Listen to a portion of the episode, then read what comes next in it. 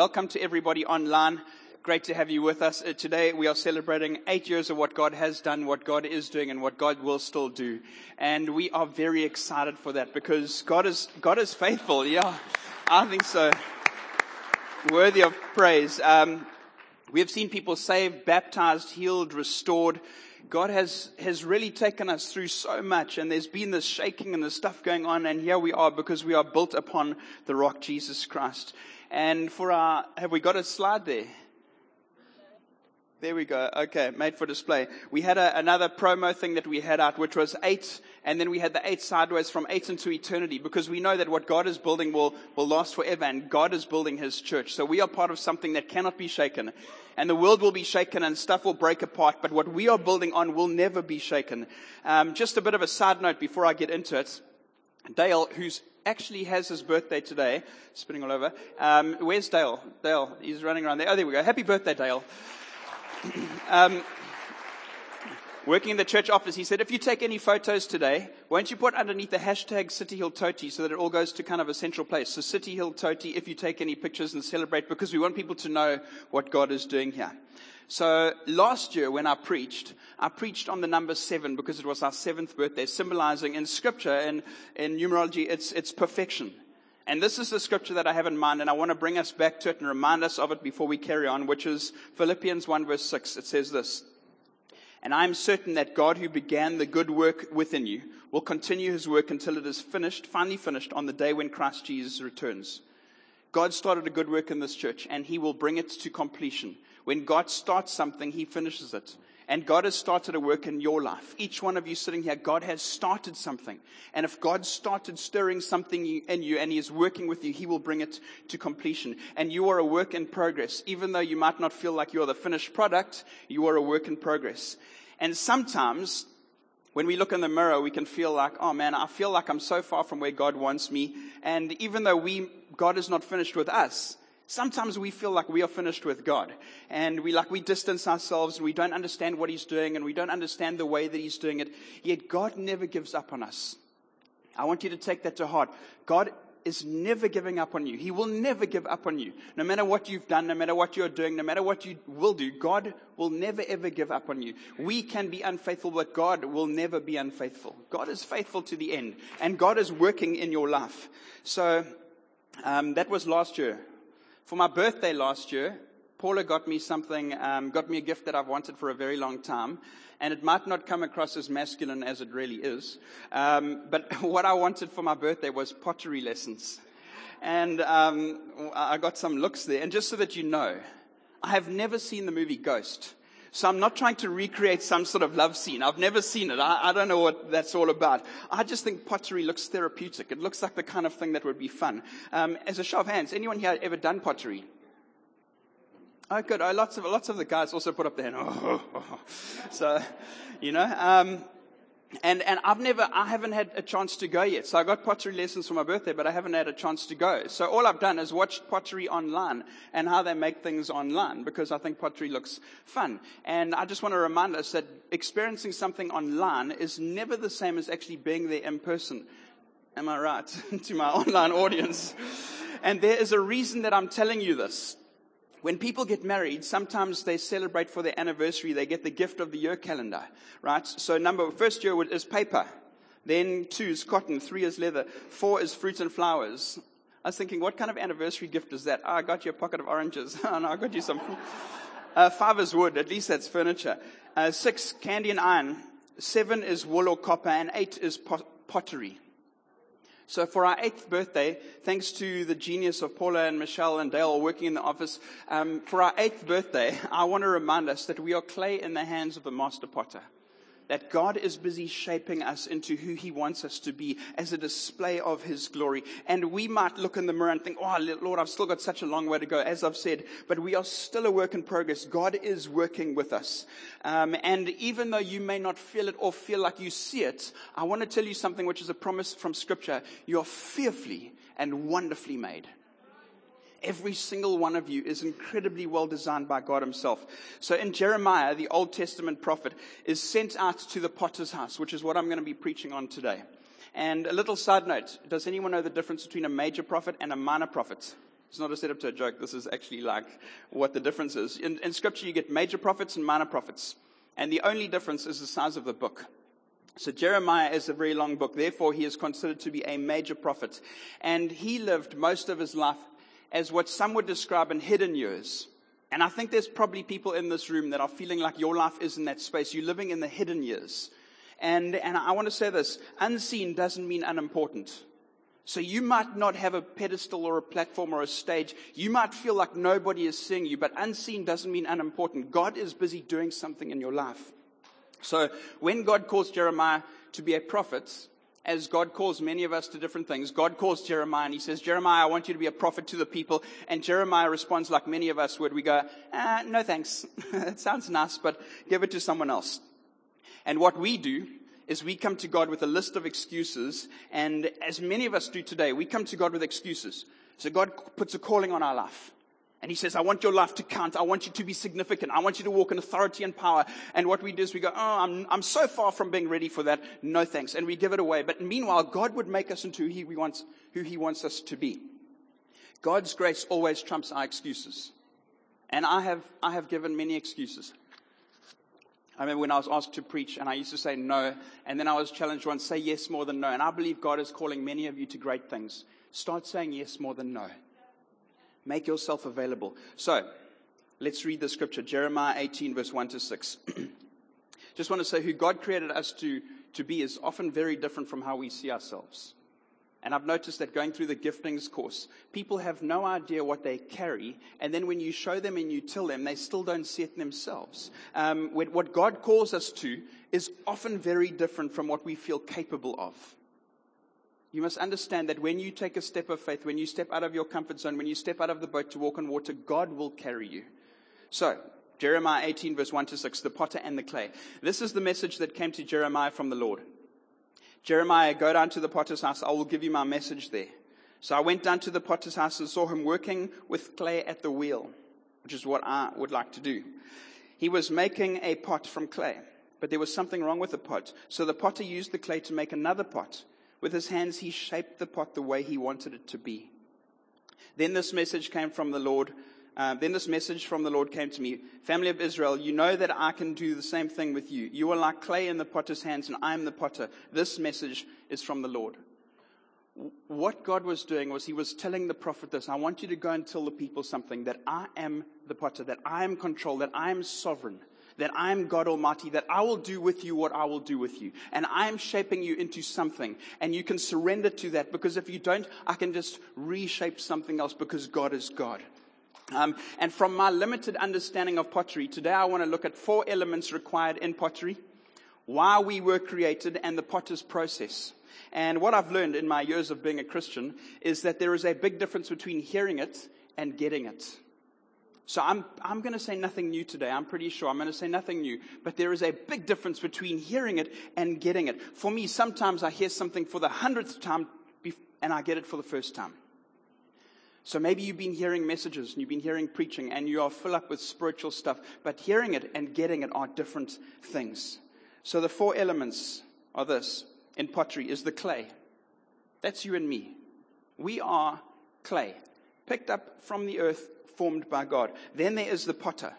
The potter is the person that shapes the clay. And obviously, in this story and talking to us today, this represents God. Skilled potters make impressive works. And we are in the hands of Almighty God, the creator of the universe, who understands detail. We are in God's hands, and He is busy shaping us. And I've seen some of the pottery online of people that are unskilled potters. I didn't have any pictures, but my goodness gracious me, there are some ugly works out there. Um, I'm not talking about people. I'm talking about when you make a cup and it's got like, eh, eh, eh, anyway. Um, so I've never done it yet, so I have no idea what I'm going to come back with. And then you get the wheel. Today I'm equating the wheel to the world that we live in this planet itself and life itself, there, this spinning, rotating life that we live. And I remember Brent preached it some time ago. He said, sometimes we want to say, stop the world, I want to get off. And sometimes that's how life feels. We are on this potter's wheel and we are being shaped and all we want to do is get off. Um, life can feel like a pottery wheel. And then we get the kiln. So what happens is the pottery gets, the thing gets made and the kiln is the furnace that the pot goes into when it's finished being designed. So in Genesis 1, verse 1, are you with me? I'm trying to, I'm trusting the Holy Spirit will speak beyond my ability because I was going through it and I was like, Lord, please, I've got this thing, but I need you to hold it together. In Genesis 1 verse 1, God created, and the word used was bara, the Hebrew word, meaning coming into being. So our God, the creator of the universe, took, he made something out of nothing. Nothing existed, and then God created something. Then in Genesis 1 verse 27, God created the man and the woman.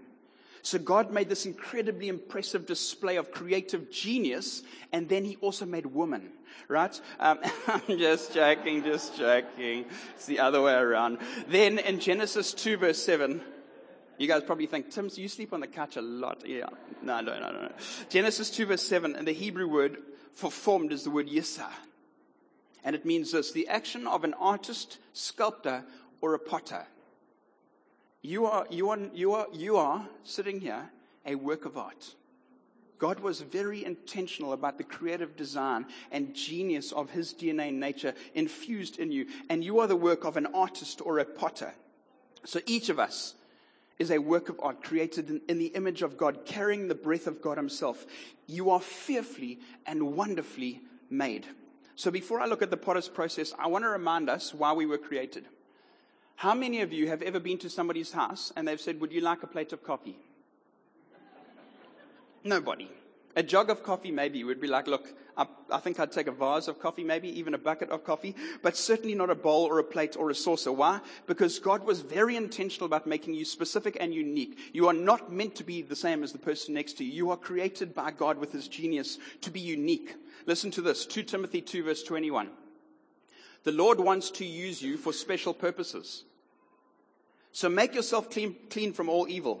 Then you will be holy and the master can use you. You will be ready for any good work. So this takes it one step further. Imagine going to somebody's house and they say this, well, I've got this, this amazing designer who's world famous, a renowned designer, and he made this, cof, uh, this coffee cup and it costs like 600,000 rand for this cup. So would you like some coffee?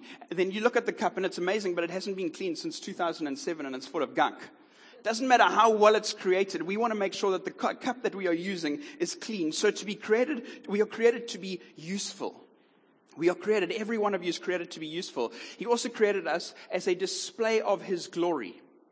And as the title says, you are made for display. You are not made to be shown display of the glory of God. And all we've got to do is keep ourselves in the presence of God, keep ourselves pure in that way so that we put Jesus Christ first, so that we can be used by Him as a display of what He's creating. In Philippians 2 verse 13, it says that we were designed for His good pleasure. And that good pleasure is expressed through right relationship with Jesus Christ. Whatever you are going through in life right now, the most important thing is a right relationship with Jesus. That is it. So, here's where the tricky part comes in. That's all kind of basic stuff.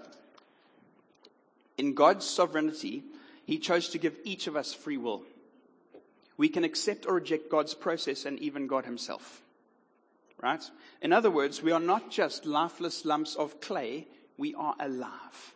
God created us to be alive, which means that unlike clay, we can choose to step off or resist the potter's wheel. We can actually, we can as much as we can step off the potter's wheel, I want to say this we can never remove ourselves from the process. Let me explain what I mean. God will always be the creator. We cannot change that. We will always remain his creation.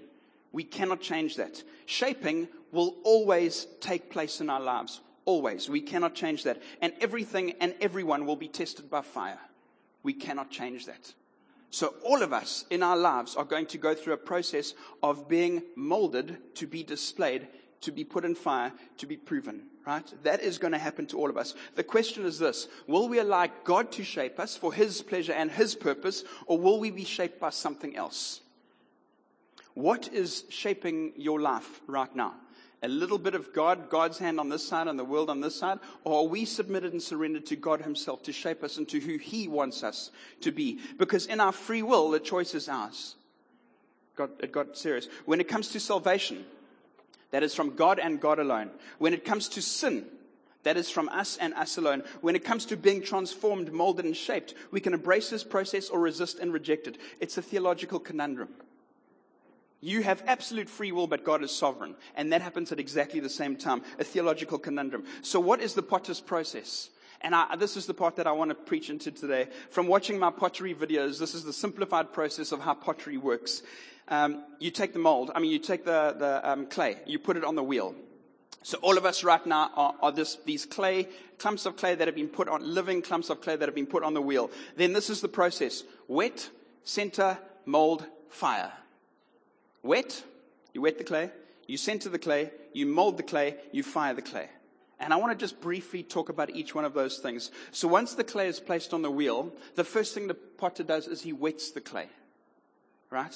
So that means that we are soft and that we are pliable because what happens is this. We go through life and life hardens us. And when you've got clay and there's hard bits and the person is trying to shape it, the, if their hands are not wet or the clay is not wet, then what happens is the pottery uh, connects or sticks to the person's hand and it causes us to bend out of shape. So if we go through life and our hearts get hardened over time, then what happens is we don't take the shape that God wants to shape in us. Why? Because we need to be under the rain of God. His rain, as in his drizzle of his presence, needs to be saturating our lives. Otherwise, we can't be molded. I read this quote that said this. Our highest purpose is to keep our lives pliable in the hands of our Creator. And I really believe this is a heart issue. Like I said last week, God will mold us. He will shape us. He will use us. All we need to do is make ourselves available. But we are not completely submitted and surrendered to Him. Therefore, we start picking up things out there and then we come here and we ask God to shape us. But there's things He's got to deal with and remove first and He's got to put us under His rain. Listen to Hebrews uh, 3 verse 12 to 15. Be careful then, dear brothers and sisters. Make sure that your own hearts are not evil and unbelieving, turning you away from the living God. You must warn each other um, warn each other every day while it is still today, so that none of you will be deceived by sin and hardened against God. This is talking to believers being hardened against God. Life is going to try and harden you. For if we are faithful to the end, trusting God just as firmly as when we first believed, we will share in all that belongs to Christ. Remember what he says today when you hear his voice. Don't harden your hearts as Israel did when they rebelled. There is a huge difference between a lack of faith and unbelief. A lack of faith is what the disciples has. A lack of faith is saying, Lord, there's things that I'm struggling through. And then we bring ourselves to God and a lack of faith God can use by his rain and he wets his hands and our hearts become pliable and he deals with that thing. Unbelief is to remove ourselves from God completely. Right? Unbelief is something altogether. It's not even being on the wheel anymore. We need to allow the rain of God to wash over our lives because we are being shaped all the time. Right now, everything is trying to shape us. I really believe that. We go home and we watch things and what we listen to and who we hang out with and what we read and what we see and what we expose ourselves to is constantly shaping us. Right?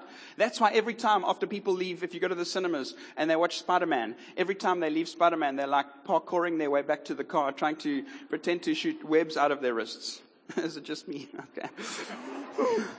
okay, well, I find that when you watch something, you watch like this detective thing, you want to be a detective. You know, you watch a superhero thing, you want to be a superhero. And we're watching everything happening in the world, and we want to be like all these things, and all these things are shaping us. But we essentially want to be shaped into the image of Jesus Christ. So where is your, where is your focus? Where, where are you focusing most of your time and energy? So now the, the next part is the part that I feel is the key for today and for us and prophetically for the future of our church. The next step is this center the clay.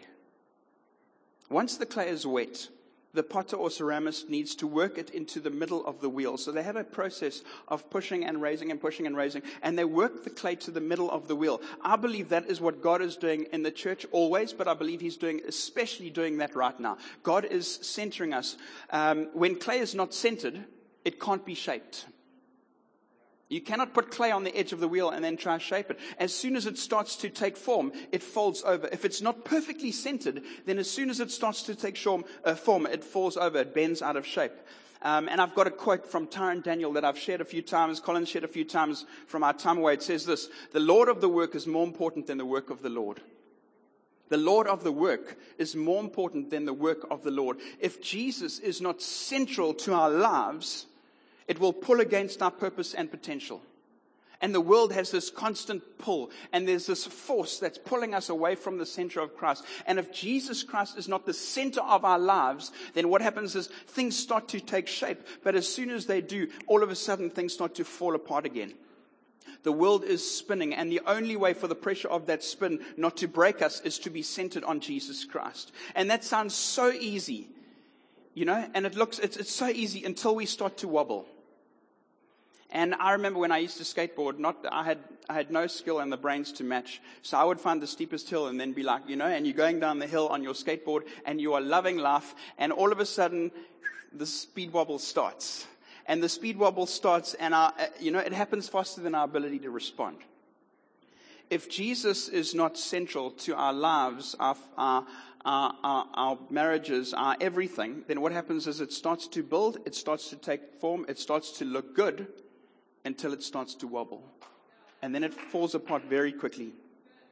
I believe that the simple core doctrines of church, home fellowship, Bible studies, whatever you want to call them, life groups, home groups, scripture, and prayer keep us in the center of the wheel. When you remove those things from your life, you start to shake. And you might feel like everything's good because you still look exactly like the other vases, or whatever God is making. But all of a sudden, when it starts to fall apart, it falls apart quickly. And so many people, their lives spin out of control. So they, they come back to church and they're like, Lord, I've lost sight of you. And then what happens is they, they, they center their lives back on Jesus Christ. And Jesus starts to build them and mold them and shape them into who he wants them to be. And then we start feeling good again and things seem to be stable and they seem to be good. So what we do is we distance ourselves from Jesus. We remove ourselves from the center and the whole thing starts to, to go out of shape again. I want to say something so simple, but I believe for our eighth birthday and going forward, Jesus Christ will always be central to our church. He, he will always be central to our lives. Otherwise, we live this life of being built. Absolutely. We're being built, moved, fall apart, come back, built, move, fall apart. We don't want that. We want to be a finished product that when we get tested by fire, we are exactly who God created us to be. Um, so, Jesus, as this church, He is our rock, He is our anchor, He is our foundation, and He is our focus. Right? And, and, and, and this is, we got this written all over. Jesus Christ, to know Him and make Him known. Church, that's not our slogan, it's our heart. Hebrews 12 verse 2 says this. We must never stop looking to Jesus. We must never stop. Are we going to preach other things only if they're focused on Jesus? Are we going to focus on other things? No, we're going to focus on Jesus. He is the leader of our faith. He is the one who makes our faith complete. He suffered death on the cross, um, but he accepted the shame of the cross as if it were nothing because of the joy. Being at the right hand of the throne of God, God is sovereign. He's in control, and he is shaping us. Are we allowing ourselves to be shaped by Christ? Is Jesus central to our lives? Are we putting all of the elements in place that keep us in the center? So, wet the clay, center the clay, and then we throw things on the floor, and then we mold the clay. Romans 9, verse 19 to 21. So, one of you, so li- listen to this. This is from the easy to read version. It's so good. So, one of you will ask me, if God controls what we do, why does he blame us for our sins? Don't ask that. You are only human and have no right to question God. A jar does not question the one who made it.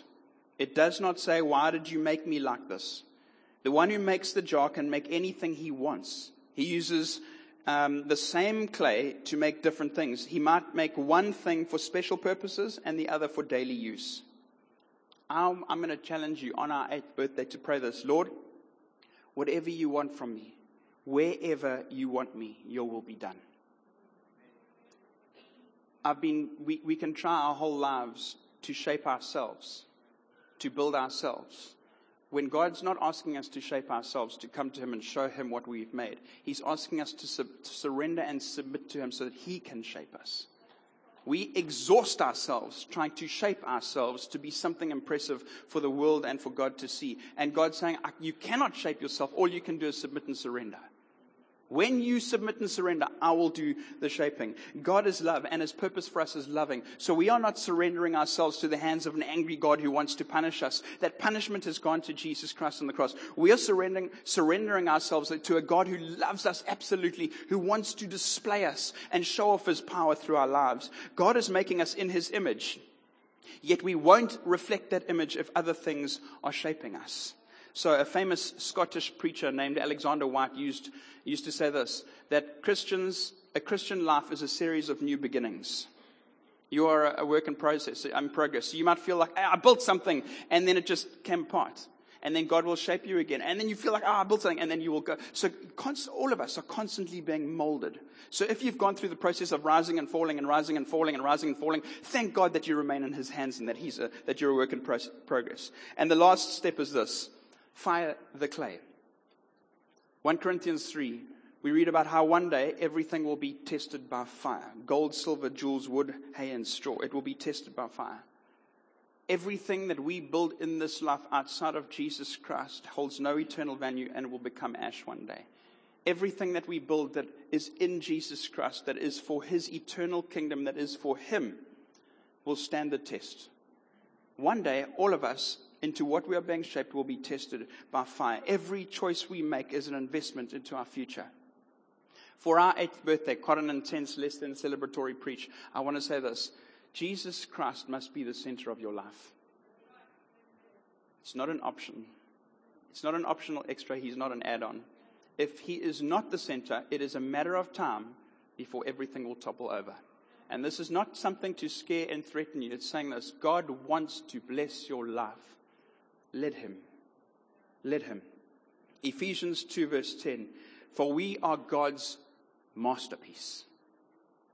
He has created us anew in Christ Jesus so we can do the good things He planned for us long ago. Uh, I, I know because I've tried. this world has nothing to offer us that will satisfy. The only true satisfaction is right relationship with Jesus Christ. And when that is central to our lives and honoring Jesus is central, then He will build whatever He wants to build and we will be grateful for it because we are in His hands. We as a church are, are clay in the hands of an awesome potter and He will build whatever He wants to build.